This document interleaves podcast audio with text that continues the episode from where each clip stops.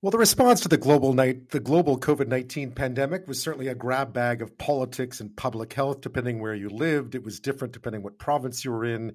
You know, a lot of different provinces were stuck listening to their politicians or their public health officer, for better or worse.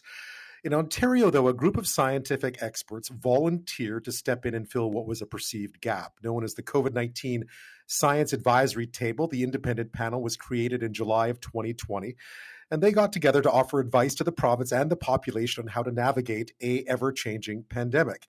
Well, not for much longer. The group, as we know it, will officially be wrapped up a week from today. We believe the science table's peerless, at least according to the Toronto Star, this is how they reported, the science's peerless pandemic dashboard will be eliminated, its access to data gone, its projects stranded. So why now? Because we know we're heading into a fall where it's been a bit of a bad summer when it comes to the healthcare system. Clearly, the seventh wave of COVID hasn't led to the kind of ICU admissions we saw in the past, but it's still out there. And then the kids go back to school, people go back to the office. We usually see an increase in different sorts of respiratory or transmitted infectious diseases in the fall, such as the flu. And we still have COVID around. So why would you get rid of the one independent group of scientists who are advising you about what may come next, especially when we all can admit, including Premier Ford in Ontario, that the healthcare system's in a lot of trouble and it can't handle much more strain. Well, joining me now is Dr. Fahad Razak. He is the scientific director of the COVID-19 Science Advisory Table, at least for a little while longer. He's also an internist and epidemiologist at St. Michael's Hospital in Toronto. Thanks for your time tonight. Ben, it's nice to be back. So I guess just your initial reaction to this, I think it caught a lot of people off guard. Yeah, absolutely. I mean, I think we were caught off guard as well. I think over the long term, clearly there was going to be a very different table structure. What we've had for the last 2.5 years for the science table was, between 20 to 40 core scientists plus, up to hundreds of affiliated members. And everyone essentially doing this in a volunteer capacity, except for the core members of the secretariat who kind of kept the wheels turning. And that's not sustainable for that many busy scientists to do indefinitely. I would have thought that we would have done it probably at least until sometime next year, kind of get us over the high risk fall and winter period. But ultimately, this is a decision by government. They're the group that supported a body like this coming together, and we are advisory. And when they make a decision that our advice is no longer needed, that's the end of the process. You mentioned that perhaps you would have expected to be around for a little bit longer, and that is because, I guess, according to your assessment at least, we're not out of the woods yet. No, I mean, I can give you data very concretely for Ontario, but I believe this applies pretty well across the country, which is that we are unfortunately 2.5 years in, we are unfortunately again at a high-risk period. So the BA5 wave, which has hit across the country, which we're just starting to come down from, hopefully, in Ontario, has left us with very high levels of disease that's circulating. So if you look at the number of PCR tests that are coming back positive, or if you're looking at the number of people in hospital, or if you're looking at the wastewater signal, right now in August 2022, we are probably at levels that are 5 to 10 times higher than August 2021, depending on the indicator you're looking at. So we have that. We have very high levels. We have hospitals across the country from coast to coast, which are clearly showing enormous strain, emergency rooms closing, having trouble operating normally because, again, of the added impact of COVID and sick workers and other effects. So really important example where you don't necessarily have a lot of people in ICU, but hospitals can still struggle.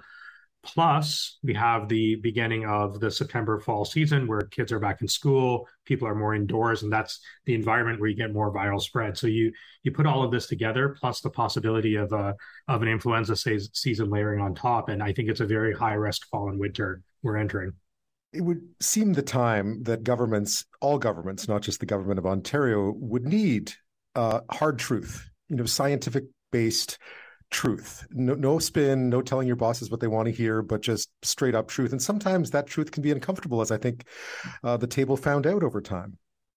Yeah, I think any rigorous independent scientific advisory over the pandemic has at times produced information which is difficult for government. This is, as you said, not an Ontario phenomena. This is a global phenomena.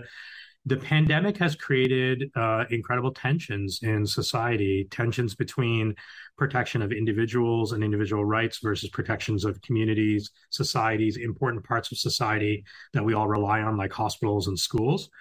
And there are these tensions which have been, rising in terms of the discourse and the discordance that they've produced.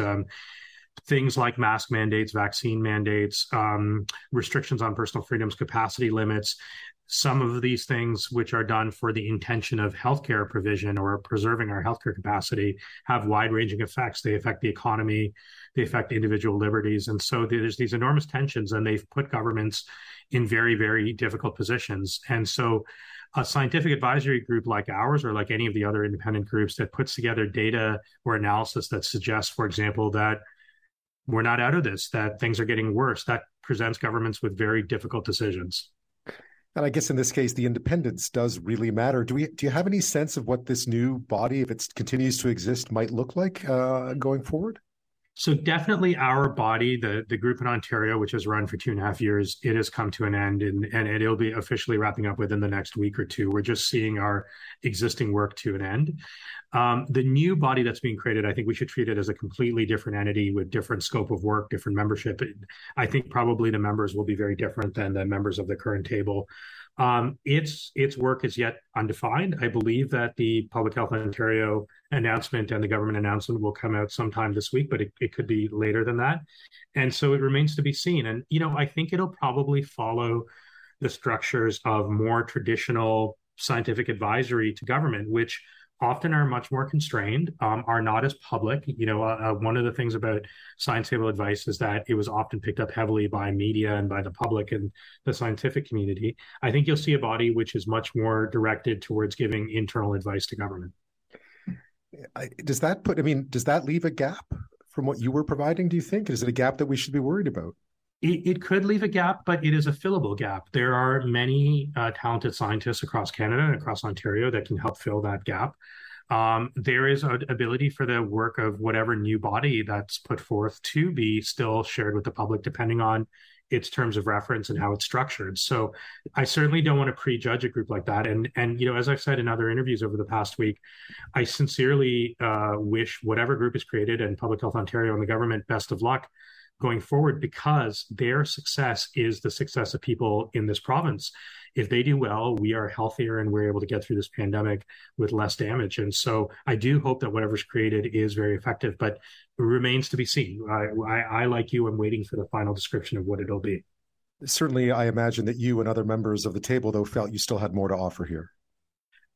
Absolutely, we have more to offer. That that said, we've done our best for 2.5 years, and for all of us, it's been work that we've done off the side of our desks, often late into the night, on the weekends, at the cost of personal time, family time, our other work.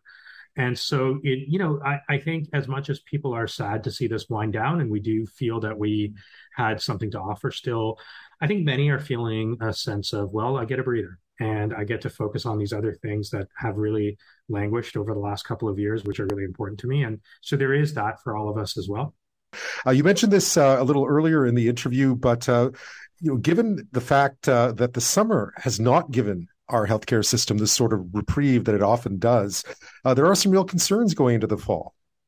Yeah, absolutely. So, let me set the stage about what our hospital system looked like in Canada before the start of the pandemic. So if you take us back to the end of 2019, early 2020, before the pandemic started, we went into this with some of the most constrained resources of any comparable wealthy country.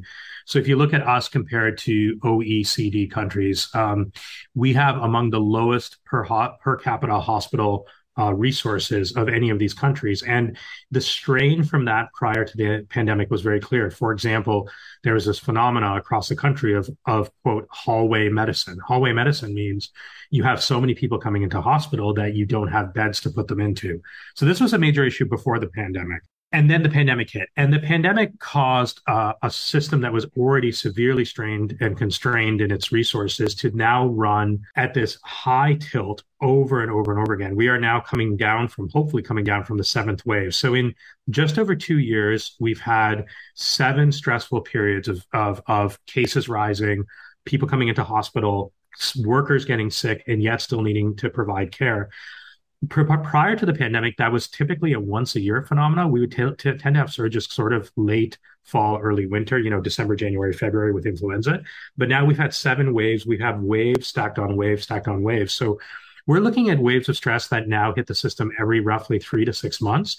And it has depleted what was already a very constrained resource. So the healthcare worker absences, the sickness, the early retirements, the strain, the shutdowns of emergency rooms, these are all phenomena that are coming out of the enormous strain that you're seeing in the system. And that is the current landscape as we enter the fall and winter, which, you know, as we talked about, could be very, very tough. We've seen almost no influenza in the last 2 years because the measures that control influenza, that control COVID, also control influenza. The masking, the improved air filtration, the physical distancing, those all reduce influenza spread.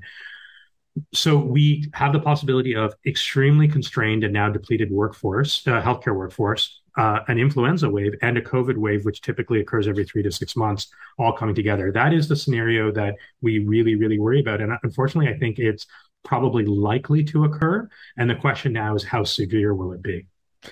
So you're still recommending, I mean, I know mask mandates have become controversial, but you're still recommending that people take the precautions that they've been taking for the last 2.5 years.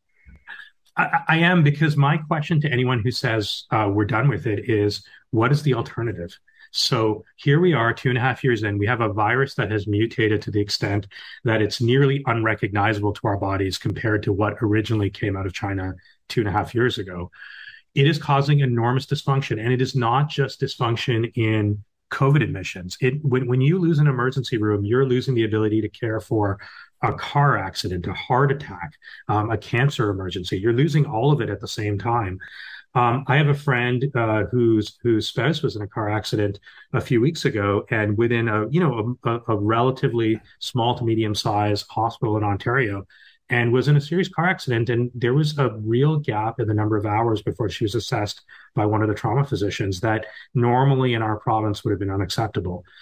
So you're seeing record wait times in emergency rooms across the country. This is the phenomena that I worry about. So so people shouldn't just focus on COVID here. We should say, when our emergency rooms and hospitals falter, how do we still provide safe care for everything that people need in terms of safe care?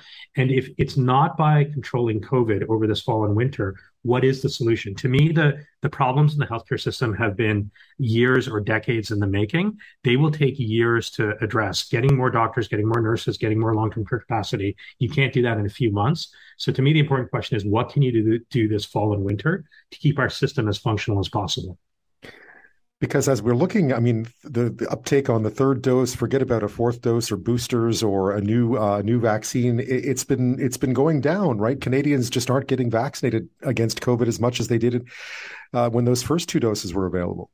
It is going down, and this is a failure on many of us in the healthcare system, public health leadership, and I'm including myself in that group. Who have just not been able to find the effective way of messaging and explaining to Canadians why they need to continue to take these steps. That's on us. We just need to do a better job. Canadians proved over the first 2 years of the pandemic that when they were given good information, they rolled up their sleeves, went out and got the job. And in fact, we did a paper that was published in the Canadian Medical Association Journal just a couple of months ago that showed that in the first 2 years, compared to the G10 countries, which are, you know, wealthy, industrialized countries that are good comparators to Canada, the US, Germany, Italy, Britain, et cetera, that we had the highest dose 1 and dose 2 vaccinations among all of those countries. And that was the Canadian public going out and doing what they needed to do. We have lost that. If you look at our booster dose percentage, it's solidly now middle of the pack for those countries. So we need to up our game in terms of explaining to people why this is critical. Messaging fatigue exists, though. You know, people hear the same message again and again and again, and eventually, with any message, people start to ignore it to some extent. Understandable. 2.5 years, severe fatigue, hearing messages that are often contradictory from public health leadership, again, including myself, and I would say, this is the nature of science. We're dealing with a pandemic that exploded onto the scene, a disease that's exploded onto the scene just less than 3 years ago. And we are evolving our scientific understanding and recommendations to meet both the virus and the virus's evolution and mutations. But that means that sometimes what we say today is different than what we said 2 months ago. And you lose public trust when that occurs. People rightfully ask, well, you said this a couple of months ago, you're saying something different now. Why should I believe you? And we're struggling to keep up with that trust and the messaging that's required for people to go out and do the right things to protect themselves. I know all the good work that you and the rest of the table and all the volunteers that took part in did is coming to an end, but clearly, do you have any concept of how this pandemic might come to an end now? We've thought a lot about that, and I think most of us believe we are far, far away from the end of this right now. We are entering a different phase of the pandemic. We're entering a phase where you're seeing these systemic effects and problems that are occurring. So early in the pandemic, we thought the waves and the stresses would be big wave, a lot of people in ICU, manage them, and then the wave will end, and then you'll have a recovery period. What we're seeing now is a very different pattern. We're seeing a wave stacked upon a wave. So BA5 stacked on the earlier Omicron wave without a real resolution of that wave. And you're seeing major problems in healthcare and in society because of just burnout, fatigue, broken supply chains, all of those things. So I think our understanding of how these waves and the virus can hurt us is evolving. There is nothing scientifically to me to suggest that we are on our way out of this. We are in the seventh wave, and nothing suggests to me that we'll have an eighth or ninth wave and so on. Dr. Razak, thank you for all your good work, and thanks for your time tonight. Thanks, Ben. Always great to be with you. For most of us, crime is something we see on the news. We never think it could happen to us until it does. Loved ones are gone, and for the survivors, the scars will never heal. I'm Nancy Hicks, a senior crime reporter for Global News. And on this season of Crime Beat, I'll take you inside some of the most serious crime stories I've covered. Season 6 of Crime Beat is available now on Spotify, Apple Podcasts, Amazon Music, and all podcast platforms.